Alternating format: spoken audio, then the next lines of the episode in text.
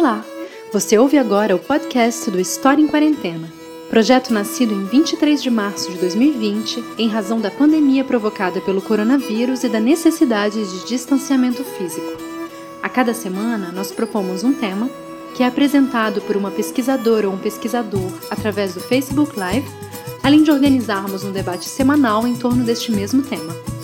O áudio que você vai escutar foi extraído destes vídeos e pode apresentar pequenos ruídos devido ao formato inicial.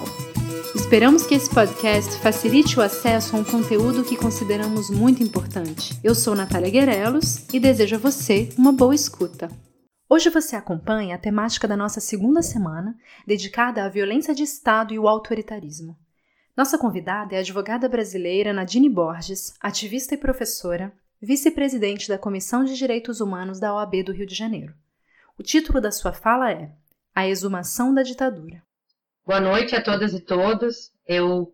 Primeiramente, eu quero agradecer a equipe do História em Quarentena por estar nos brindando nesse momento com algo tão relevante, tão necessário, principalmente que é um dia que nós devemos refletir muito sobre o significado do que foi a ditadura militar no Brasil, que durou 21 anos. E, primeiramente, eu queria falar que eu agradeço, além da equipe, obviamente, que está conduzindo esse trabalho e nos proporcionando esse momento. Quero dedicar essa aula, essa conversa que nós vamos ter, à família do presidente João Goulart, sua esposa, Maria Tereza Goulart, seus dois filhos, pela luta incessante que eles travaram para revelar um pouco do que foi a história que afetou essa família e afetou a história do Brasil, a todos nós. Mas, sobretudo, falar da dívida histórica que o país tem com o presidente João Goulart, com a sua família, assim como com todos os familiares dos mortos e desaparecidos políticos da ditadura. No decurso do tempo, o período desde a morte de Jango, ele morreu em 1976, acho que é importante a gente falar dessas datas, há 44 anos, e morreu no exílio. Foi o nosso primeiro presidente, o único até agora, a ter uma morte no exílio. Mas a morte do Jango, ela precisa ser contextualizada, depois de 44 anos dela, como algo que ocorreu no âmbito da Operação Condor. E aí é importante nós falarmos o que é a Operação Condor.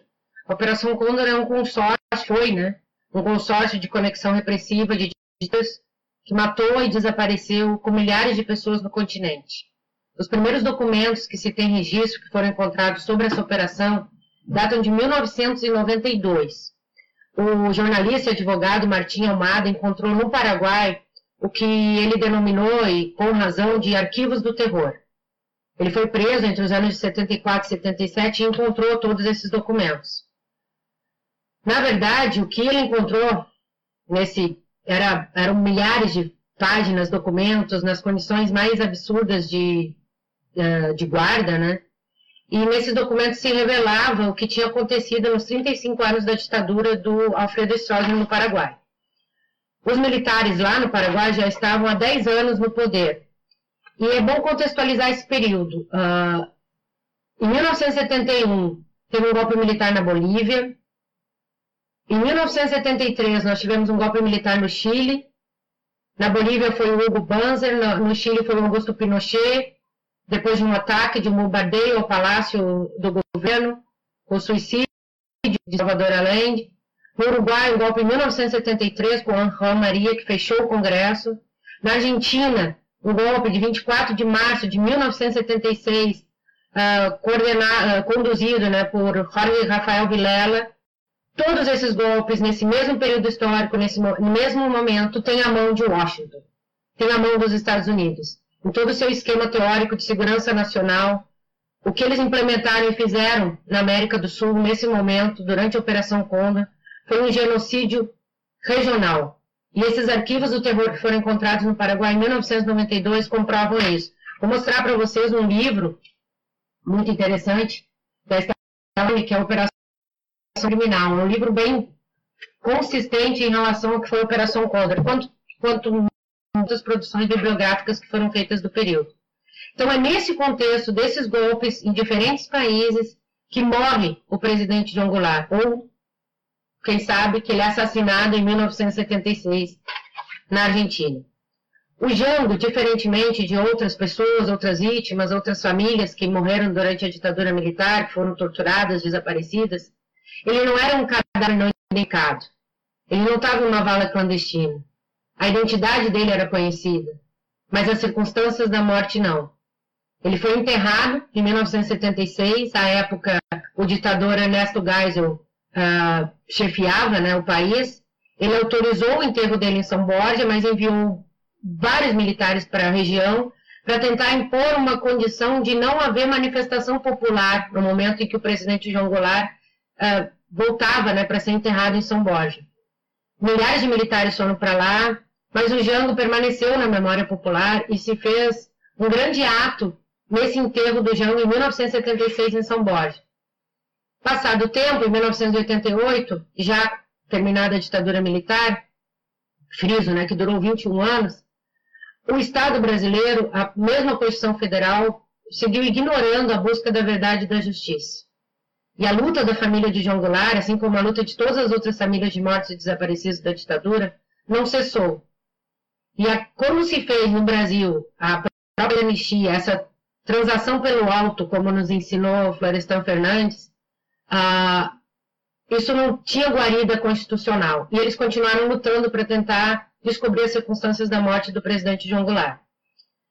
Somente em 2012, com a criação da Comissão Nacional da Verdade, lembrando aqui que a gente falou da Constituição de 88, é que se a família finalmente, com o apoio do Ministério Público Federal, conseguiu os procedimentos junto à Secretaria Especial de Direitos Humanos da Presidência, Comissão Nacional da Verdade, Comissão sobre Mortos e Desaparecidos Políticos, conseguiu o processo de exumação do corpo do presidente João Goulart.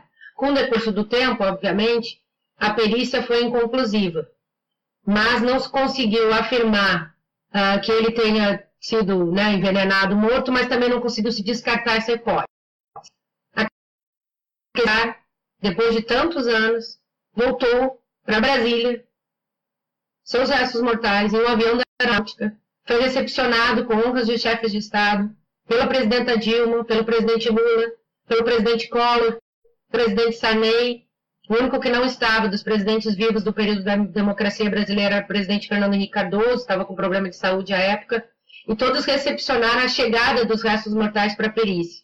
Depois da perícia, conduzida pela Polícia Federal, com vários observadores internacionais, os restos mortais retornaram à cidade de São Borja e ele foi finalmente enterrado com as honras merecidas de um chefe de Estado.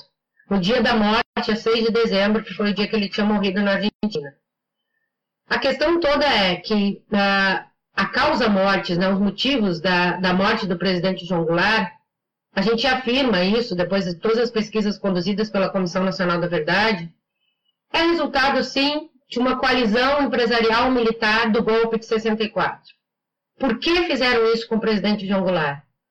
O que estava acontecendo no país naqueles dias que antecederam a morte do presidente João Goulart, a morte política, né, quando termina o período da democracia e inicia o período da ditadura militar? Então é um pouco essa a ideia do que eu vou contextualizar para vocês nessa nossa conversa e mostrar um pouco qual era o cenário político que o Brasil estava atravessando naqueles dias que antecederam o golpe militar. Qualquer semelhança com a realidade que nós estamos atravessando hoje pode não ser coincidência. Jango nasceu no dia 1º de março de 1919, nasceu em São Borja, mesma cidade onde nasceu também o presidente Getúlio Vargas, conhecida, né, como Terra dos Presidentes. Ele era afiliado ao PTB, a convite do próprio Vargas, foi deputado estadual no Rio Grande do Sul de 1947 a 1951, depois foi deputado federal em 51 e 52, depois assumiu a Secretaria de Interior e Justiça no Rio Grande do Sul, de 52 a 53, e em 1953, assumiu, ao convite de Getúlio Vargas, o Ministério do Trabalho. Quando ele assume, é importante falar isso, o livro do Jorge Ferreira e da Ângela Maria de Castro, professores da UF, eles dizem que quando o Jango assume, ele assume no seguinte contexto. No conjunto dos novos ministros escolhidos por Vargas, destacavam-se Oranha no Ministério e João Goulart no Ministério do Trabalho. Vargas nomeou Jango para a pasta em junho de 53. Desse modo, ele passou a acumular a presidência do PTB com a direção de um dos mais importantes ministérios daquele período republicano. À frente do Ministério do Trabalho, Goulart tomou iniciativas verdadeiramente impactantes para a época. inaugurando um novo estilo de relação entre ministérios e sindicatos, contribuindo para aproximar ainda mais o PTB do movimento sindical.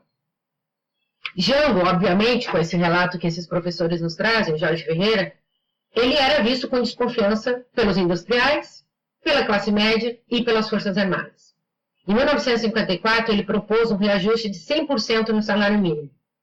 Vargas, depois disso, demitiu. Na época também demitiu o ministro da Guerra, o general Espírito Santo. Mas o Jango se consolidou e se firmou como um importante nome do trabalhismo no nosso país. As complicações políticas que levaram à morte, depois, ao suicídio de Getúlio Vargas, em 23 de agosto de 1954, 27 generais exigiram a renúncia de Vargas. Depois, Getúlio Vargas se mata para impedir o golpe. E quem assume a presidência é o governo Café Filho, o vice do presidente Vargas. Getúlio Vargas deixa uma carta-testamento, que acaba gerando uma mobilização popular em defesa do seu legado, mas com o fato do vice do Vargas assumir, tiveram novas eleições, e as eleições elas foram pautadas pelo que era previsto na Constituição de 46. Funcionava mais ou menos assim, a eleição para presidente e para vice-presidente eram separadas. Então, em 1945, é importante, a gente fala das datas, mas é muito importante para contextualizar. Em 1955, quem ganha a presidência é o Juscelino Kubitschek, do PSD, e o João Goulart ganha como vice, numa eleição separada, do PTB, em 1955. Depois, em 1960, numa outra eleição, quem ganha é Jânio Quadros, do PDC, e o João Goulart, do PTB, como vice novamente. Em 1961, a gente tem o fim do governo do Jânio Quadros, em 25 de agosto de 1961, mais precisamente. Nessa época, o João Goulart, o Jango, estava na China. Foi quando o Jânio renunciou. A causa da renúncia ainda é muito polêmica e muito discutida entre historiadores, entre as pessoas que debatem isso. Mas o que se aposta muito é na ideia de que ele almejava, enfim, queria uma comoção nacional diante daquela renúncia. E a sucessão acaba sendo um problema e as Forças Armadas, à época, demonstra uma contrariedade em relação ao retorno do Jango da China. E é algo que estava previsto na Constituição Federal e que eles, de forma alguma, poderiam ser contra a retornada de um vice-presidente ao país. Para viabilizar o retorno do Jango, se cria, então, uma resistência. Essa resistência foi liderada pelo próprio João Goulart, mas também por Leonel Brizola, que era cunhado e governador do Rio Grande do Sul à época.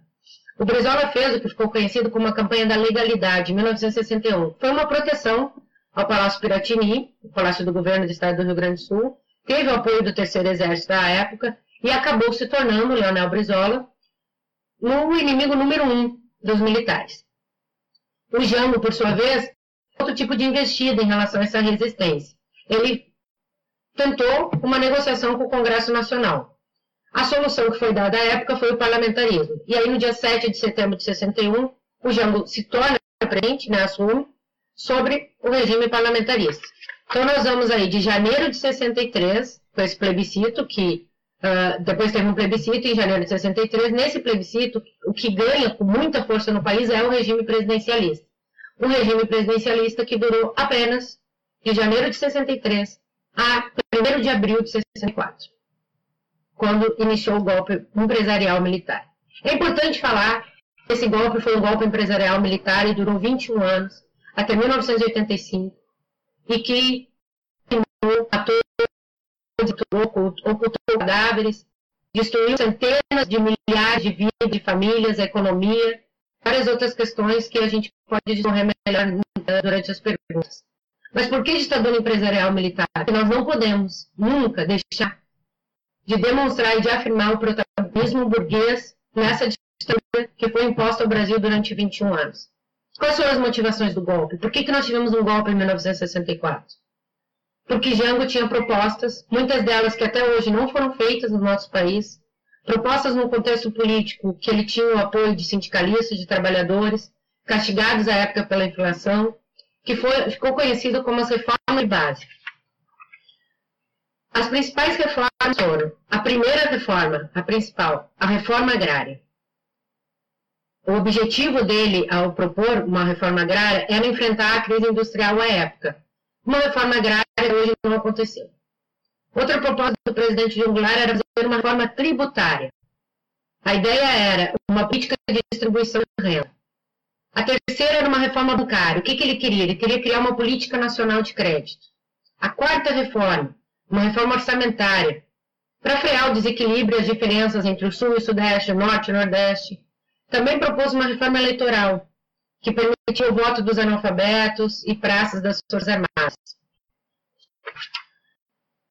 Como nós vemos, como vimos ontem, né, a ordem do dia do Ministério da Defesa, um tom de ameaça, um tom que não corresponde à verdade histórica, né, dos fatos que foram pesquisados e levantados nos últimos anos sobre o que aconteceu durante o golpe militar, nos causa a estranheza, essa desonestidade, né, da política hoje no país e daqueles que exercem o comando das Forças Armadas. O maior medo à época, e aí a gente tenta aqui falar um pouco sobre a reforma agrária, porque a reforma agrária, de fato, o que ela fez, ela causou nas elites, nada mais disso, a proposta de reforma agrária do Jânio, porque o que ele queria? Ele queria ressarcir os proprietários rurais com títulos da dívida. Só que, à época, o dele viu isso como ameaça. E como eu disse, Jorge Ferreira, professor da UF que eu mencionei anteriormente, era a primeira vez, e também foi a última vez, que um presidente brasileiro buscou a agrária do país. Essa era a principal reforma proposta por Jânio. Em que momento Jânio tentou fazer essas reformas? Em que contexto o mundo vivia? O mundo vivia o contexto da Guerra Fria. Os Estados Unidos faziam de tudo para impedir o avanço de qualquer força de esquerda no continente, sobretudo após a Revolução Cubana de 1959, pelo tamanho e importância geográfica do país na região. Os Estados Unidos pagou, financiou o golpe no Brasil, através de campanhas para desestabilizar o governo de João Goulart. À época, vários governadores foram beneficiados por essas ajudas econômicas. Um deles, Carlos Lacerda, governador aqui do Rio de Janeiro, do estado da Guanabara à época, Magalhães Pinto, que era governador de Minas Gerais, Andemar de Barros, governador de São Paulo. Então, com o aporte financeiro e econômico, os Estados Unidos planejaram esse golpe, fomentaram economicamente dois institutos, o Instituto Brasileiro de Ação Democrática, IBAD, e o Instituto de Pesquisa e Estudos Sociais. Então, nós vemos aí nesse cenário de aporte econômico, de financiamento do golpe, patrocinado sobretudo pelo governo norte-americano, uma situação muito tensa no Brasil em 63 e 64. Para Brizola, como eu falei anteriormente, que foi um, né, dos focos de resistência, as reformas que Jânio estava propondo eram reformas daquela época, e continuam sendo até hoje, indispensáveis à vida brasileira. Então, em 1963, surgiu, nesse contexto político, uma frente de mobilização popular. E Brizola propôs, dentre outras coisas, para a resistência, a criação de grupos 11. Era uma espécie de alusão a times de futebol. Então, foram criados esses comandos nacionalistas, com 11 pessoas. Se chegou, estima que tenha chegado a 24 mil grupos organizados em todo o país. O Jânio, à época, não aceitou as exigências que eram impostas por uma outra frente liderada pelo PSD e pelo UDN, que representava interesses das oligarquias, e acabou aderindo a essa frente única. E, de um lado, o Jânio adere a essa frente única e de outro se consolida com força para o golpe a aliança entre o PSD e o UDN. Em fevereiro de 1964, Jânio, isso um mês antes do golpe militar, é importante ter essa leitura da época, né? Um mês antes do golpe, o Jânio fez várias medidas como, por exemplo, controle de preços, de alimentos, vestuário, calçado, novos negociações com a FMI. Alguns dias depois, ele realizou um comício na Central do Brasil, comício no dia 13 de março de 64, 2 semanas e pouco antes do golpe militar, em frente ao Ministério da Defesa, um comício em defesa da democracia. Mas os empresários e militares entenderam isso como um rompimento com a democracia e criaram essa narrativa. Para vocês terem uma ideia, quem estava nesse comício, por exemplo, Leonel Brizola estava lá, Miguel Arraes e outras figuras políticas do Brasil que conseguiram regressar com vida após o fim da ditadura militar. Para desestabilizar e enfraquecer a possibilidade desse comício, o governador à época, Carlos Lacerda, vetou ponto facultativo na cidade, isso não foi suficiente. Teve o apoio político do João Batista Figueiredo, que foi o último ditador até 85, ajudado por Colbert e Coutescível, por Ernesto Geisel, que fizeram futuros ditadores, né, que escolheram Castelo Branco para liderar essa conspiração e derrubar o presidente João Goulart. João fez um comício de 1h e 5 minutos na Central do Brasil, defendeu, e tem vários vídeos na internet, vocês devem assistir, que retratam o comício, as coisas que ele falava, a defesa que ele fez, defendeu a democracia, revisando a Constituição, que possibilitasse essas reformas, o acesso à terra para todas as pessoas, o voto universal, a encampação das refinarias, a reforma universitária, a reforma eleitoral, mas, sobretudo, em especial, a reforma agrária. A reforma agrária que tinha como fundamento da proposta do João Goulart, a ideia era a ideia de desapropriar, vou dar esse exemplo aqui mais coisas, mas a ideia era desapropriar 20 quilômetros ao lado das ferrovias, dos rios navegáveis para a reforma agrária. Esse comício da Central do Brasil acabou andando, e nós vivemos hoje no mundo das fake news, temos dimensão do que isso significa. Acabou alimentando uma narrativa de medo. Os militares golpistas não tiveram dificuldade para acabar com a democracia diante dessa narrativa construída por eles mesmos com o apoio do empresariado. E quando o Jango pressiona o Congresso, o que o golpe fez no Brasil? O golpe acabou com essas leis, com a possibilidade dessas leis virarem políticas públicas, acabou com o povo nas ruas, com um golpe patrocinado pelo empresariado, com o apoio do judiciário e, sobretudo, com o apoio das Forças Armadas. Tanto que, depois do comício da Central, foi feita em São Paulo uma marcha da família com Deus pela liberdade, e as pessoas, esse setor da sociedade, que nós conhecemos muito bem desde 2016, quando tivemos impeachment, foi outro golpe parlamentar, empresarial parlamentar do Brasil, elas embarcaram nessa narrativa criada e financiada por empresários, por toda a Igreja Católica, pela grande imprensa e por outros países, principalmente os Estados Unidos. Assim, no final de março de 1964, o Brasil sofre um golpe militar, mas, sobretudo, um golpe contra as reformas de base propostas pelo governo na época, que certamente teriam orientado a história do Brasil numa direção diversa. Assim, já foi depois, foi dada vaga à presidência da República, ele foi para o Uruguai, se exilou, depois foi para a Argentina e morreu em Mercedes, na província de Correntes, em dezembro de 1976. Então, assim, um pouco a ideia de contar um pouco para vocês dos bastidores do golpe, do que aconteceu nos dias anteriores ao golpe de 64, é entender também como que essas reformas estruturais tão importantes para o país, tão necessárias, como diz Brizola, né, imprescindíveis para a vida brasileira, elas não ocorreram.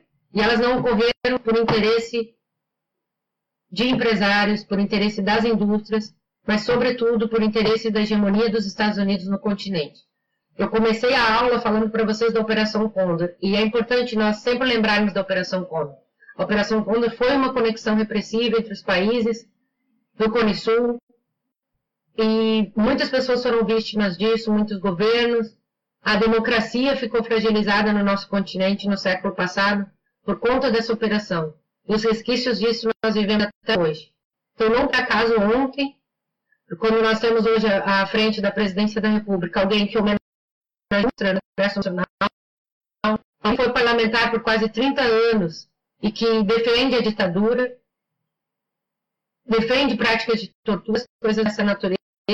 Por razões como essa, por entendermos que hoje, em nome de todas as vítimas, em nome de todas as pessoas que tombaram na ditadura militar, mas não só na ditadura militar, que seguem desaparecendo e morrendo nas mãos do Estado num período democrático, é para essas pessoas que a gente tenta trazer um pouco essa história, homenagear também as famílias daquela época, as famílias que resistiram e que lutaram e que até hoje buscam identificar e encontrar os restos mortais de seus familiares, mas, sobretudo, entender também como que hoje nós temos chefiando o Brasil, à frente do Estado brasileiro, um chefe de Estado que não se solidariza com as mortes, não da ditadura, não com as mortes da democracia, com as mortes de uma pandemia na área da saúde. Então, assim, por razões como essa, a gente deve prestar muita atenção na história, porque a história se repete, como nos ensinou Marx. A história se repete como farsa, se repete de forma trágica, e evitar a repetição desses casos, a repetição das situações que nós precisamos estudar, precisamos conhecer a história e entender as similaridades entre o golpe de 4 e o golpe de 16 e, quiçá, futuros golpes que aconteçam no Brasil para atender interesses do capital e da burguesia. Eu vou abrir para as perguntas, eu acho que o Paulo está me ajudando, ele é o dono da página, está me ajudando, quero ver se tem perguntas aqui, para a gente poder conversar um pouco e responder vocês. Ele está me mandando as perguntas, então vou, eu não sei me ajudar aqui nas perguntas, então vou botar aqui para todo mundo ouvir, e aí eu também vou vir junto com vocês e vou tentar responder. Quem tiver mais perguntas, por favor, aí. A primeira pergunta, muita gente diz isso. Por que na transição para a democracia e nos anos posteriores não se questionou aos executores da ditadura e não houve juízos, deve ser julgamentos para esclarecer o sucedido? A segunda pergunta segue a mesma linha e diz assim, se seguiram e seguem se manifestando essas estruturas de poder nos governos democráticos que sucederam, basta roubar a pergunta. Gostaria que você analisasse um pouco mais a tensão interna do chão e dos grupos que o apoiavam e contribuíram para o golpe de 64 para que se resolvesse. Rafael Nascimento Gomes, parabéns. Gostaria de pedir para a professora abordar a questão de uma possível reação de João Goulart, mas primeiro exato trabalho magnífico do professor Jorge Ferreira, por exemplo, há uma apreciação da figura de João Goulart. Então, eu vou tentar responder essas primeiras aqui, só retomar aqui. A primeira, né, que é foi o Daniel que perguntou, por que na transição da democracia, nos anos posteriores, não se questionou os executores da ditadura, não os torturadores, e não houve julgamento para isso. Então, assim, muito resumidamente para o Daniel e para quem está assistindo, o que aconteceu no Brasil e no mundo, a gente sempre usa a expressão justiça de transição, mas eu gosto de usar a expressão justiça da transação, porque no Brasil tudo, houve uma transação para do início da democracia, e com a Constituição de 88, nós tivemos aí um grande período, isso, a ditadura ela termina em 85, né? E somente em 1995 que se criou a primeira comissão de Estado, uma comissão que pela primeira vez o Estado reconhecia algumas mortes, mas ainda onerava as famílias para provar essas mortes, as famílias de pessoas que desapareceram. Ou seja, era uma inversão do ônus da prova da maneira mais perversa possível, sem nenhum tipo. Em 1979, aí foi, antes de terminar a ditadura, foi aprovada a lei da anistia, uma lei ampla, geral e restrita, que permitiu que aquelas pessoas que praticaram esses crimes contra a humanidade, esses torturadores, esses agentes do Estado, nunca foi permitida tortura no Brasil. As pessoas que fizeram isso, que ocultaram cadáveres, que torturaram, que desapareceram pessoas, as pessoas foram anistiadas. Foi a primeira vez na história do Brasil que uma lei da anistia teve esse tipo de abordagem. Então, com isso, nós deixamos de virar os torturadores. Com o trabalho da Comissão Nacional da Verdade, muitos anos depois, tarde do que nunca, né, nós conseguimos identificar os torturadores, a cadeia de comando. E o que nós não temos hoje, porque a lei da anistia segue em vigor, nós ainda não temos a possibilidade de responsabilizar esses torturadores, esses agentes da repressão. Pessoas que certamente, algumas delas ainda continuam na condução de cargos políticos desse país, outras já na reserva, né, das Forças Armadas, pessoas que de certa forma contribuíram e apoiaram o golpe e também praticaram essas violações de direitos humanos, não foram responsabilizadas. Assim, o Brasil é o único país no continente que não aconteceu qualquer tipo de responsabilização em relação às pessoas que praticaram esses crimes. Em nome do Estado, agentes do Estado praticaram isso. Isso, obviamente, tem um impacto muito grande na nossa democracia. A próxima pergunta, né, finalizando aqui a primeira pergunta, então é isso. Então não houve nenhum tipo de julgamento, assim, nós falamos em memória, verdade e justiça, o Brasil não tem justiça. Mal tem memória e verdade.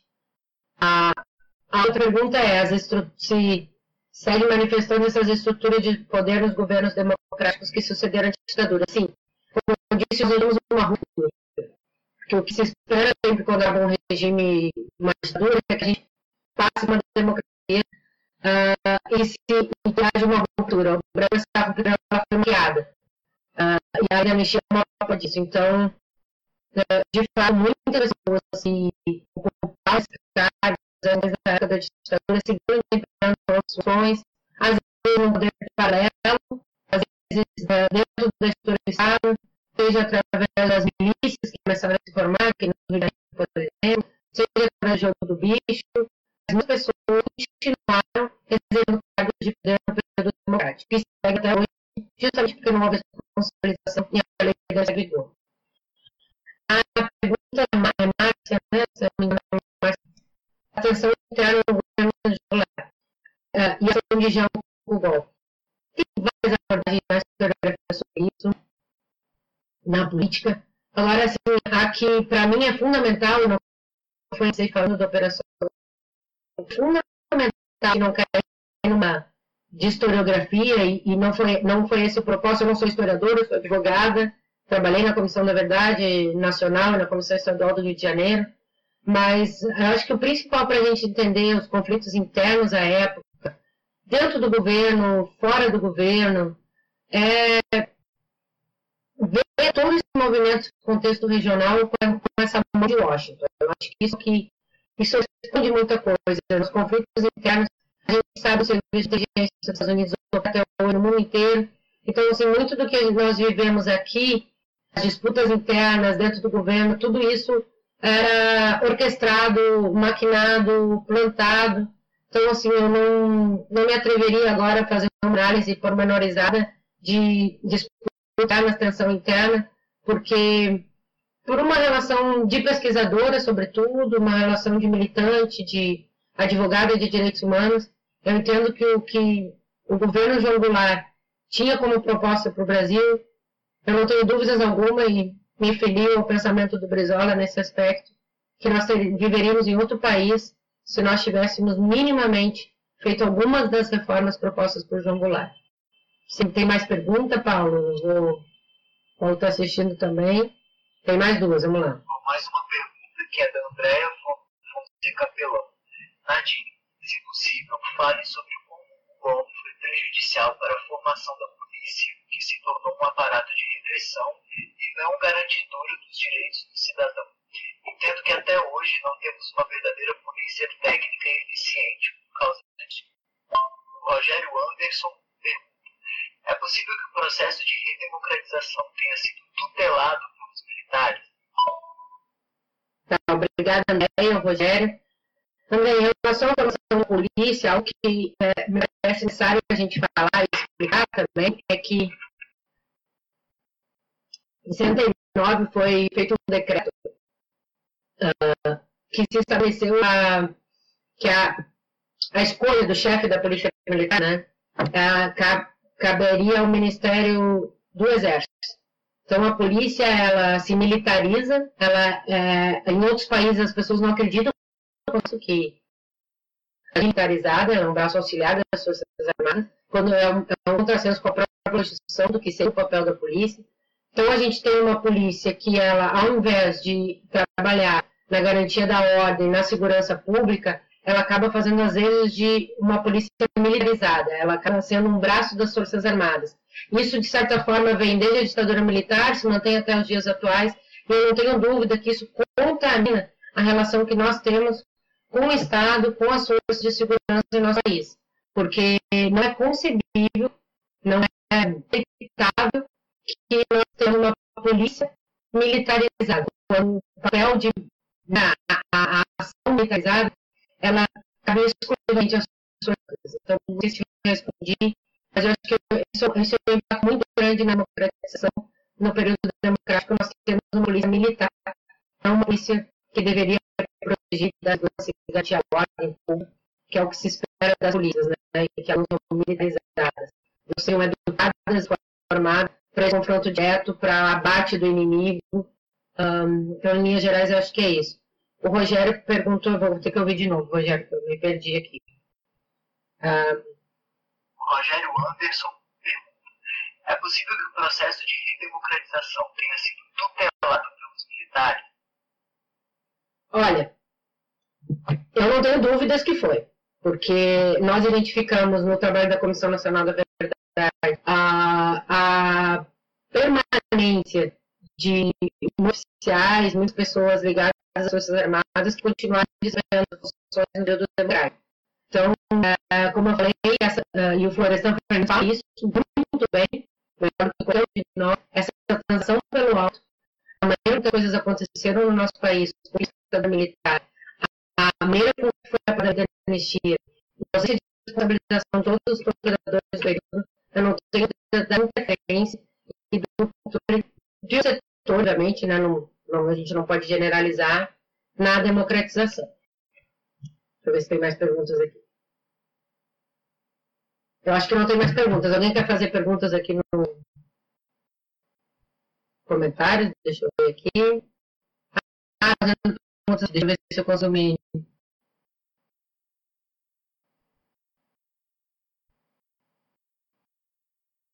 Ah, aí a Flávia Hartmann pergunta também os militares que não quiseram apoiar o golpe, como foram tratados. Então, respondendo aqui a Flávia, não sei se todo mundo sabe isso, mas o Brasil teve uma comissão da anistia, né, que foi desmantelada pelo governo Bolsonaro, uma comissão sobre mortes e desaparecidos políticos, nem vocês, nem todos sabem, mas uma das principais categorias profissionais que foram afetadas pelo golpe militar de 64 foram os militares. Muitos militares da ativa época se insurgiram contra o golpe, não aceitaram o golpe, por isso foram presos, foram afastados das suas funções, perderam todos os direitos, sobretudo as hierarquias mais baixas das Forças Armadas. Então, eles realmente, a gente tem muitos relatos, o relatório final da Comissão Nacional da Verdade tem essa informação, vale a pena acessar, relatos de tortura,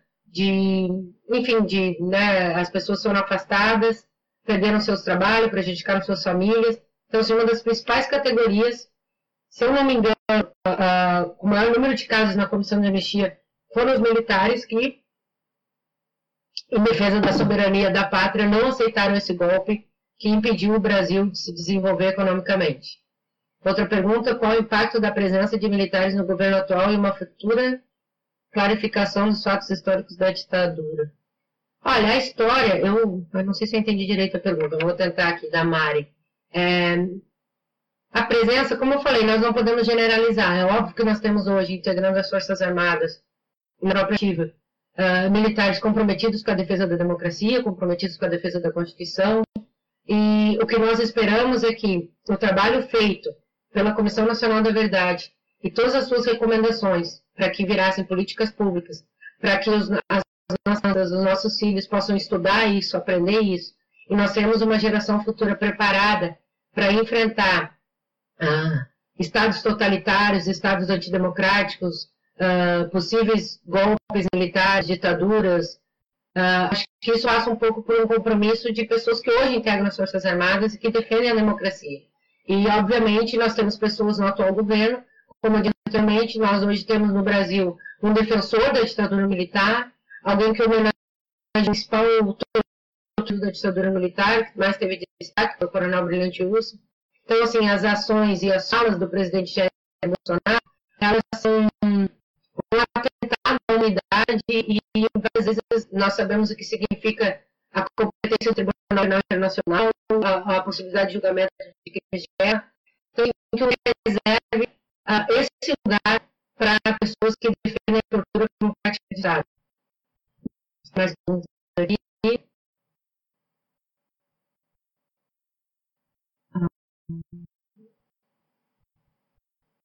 Ok, gente, eu não sou muito aqui da.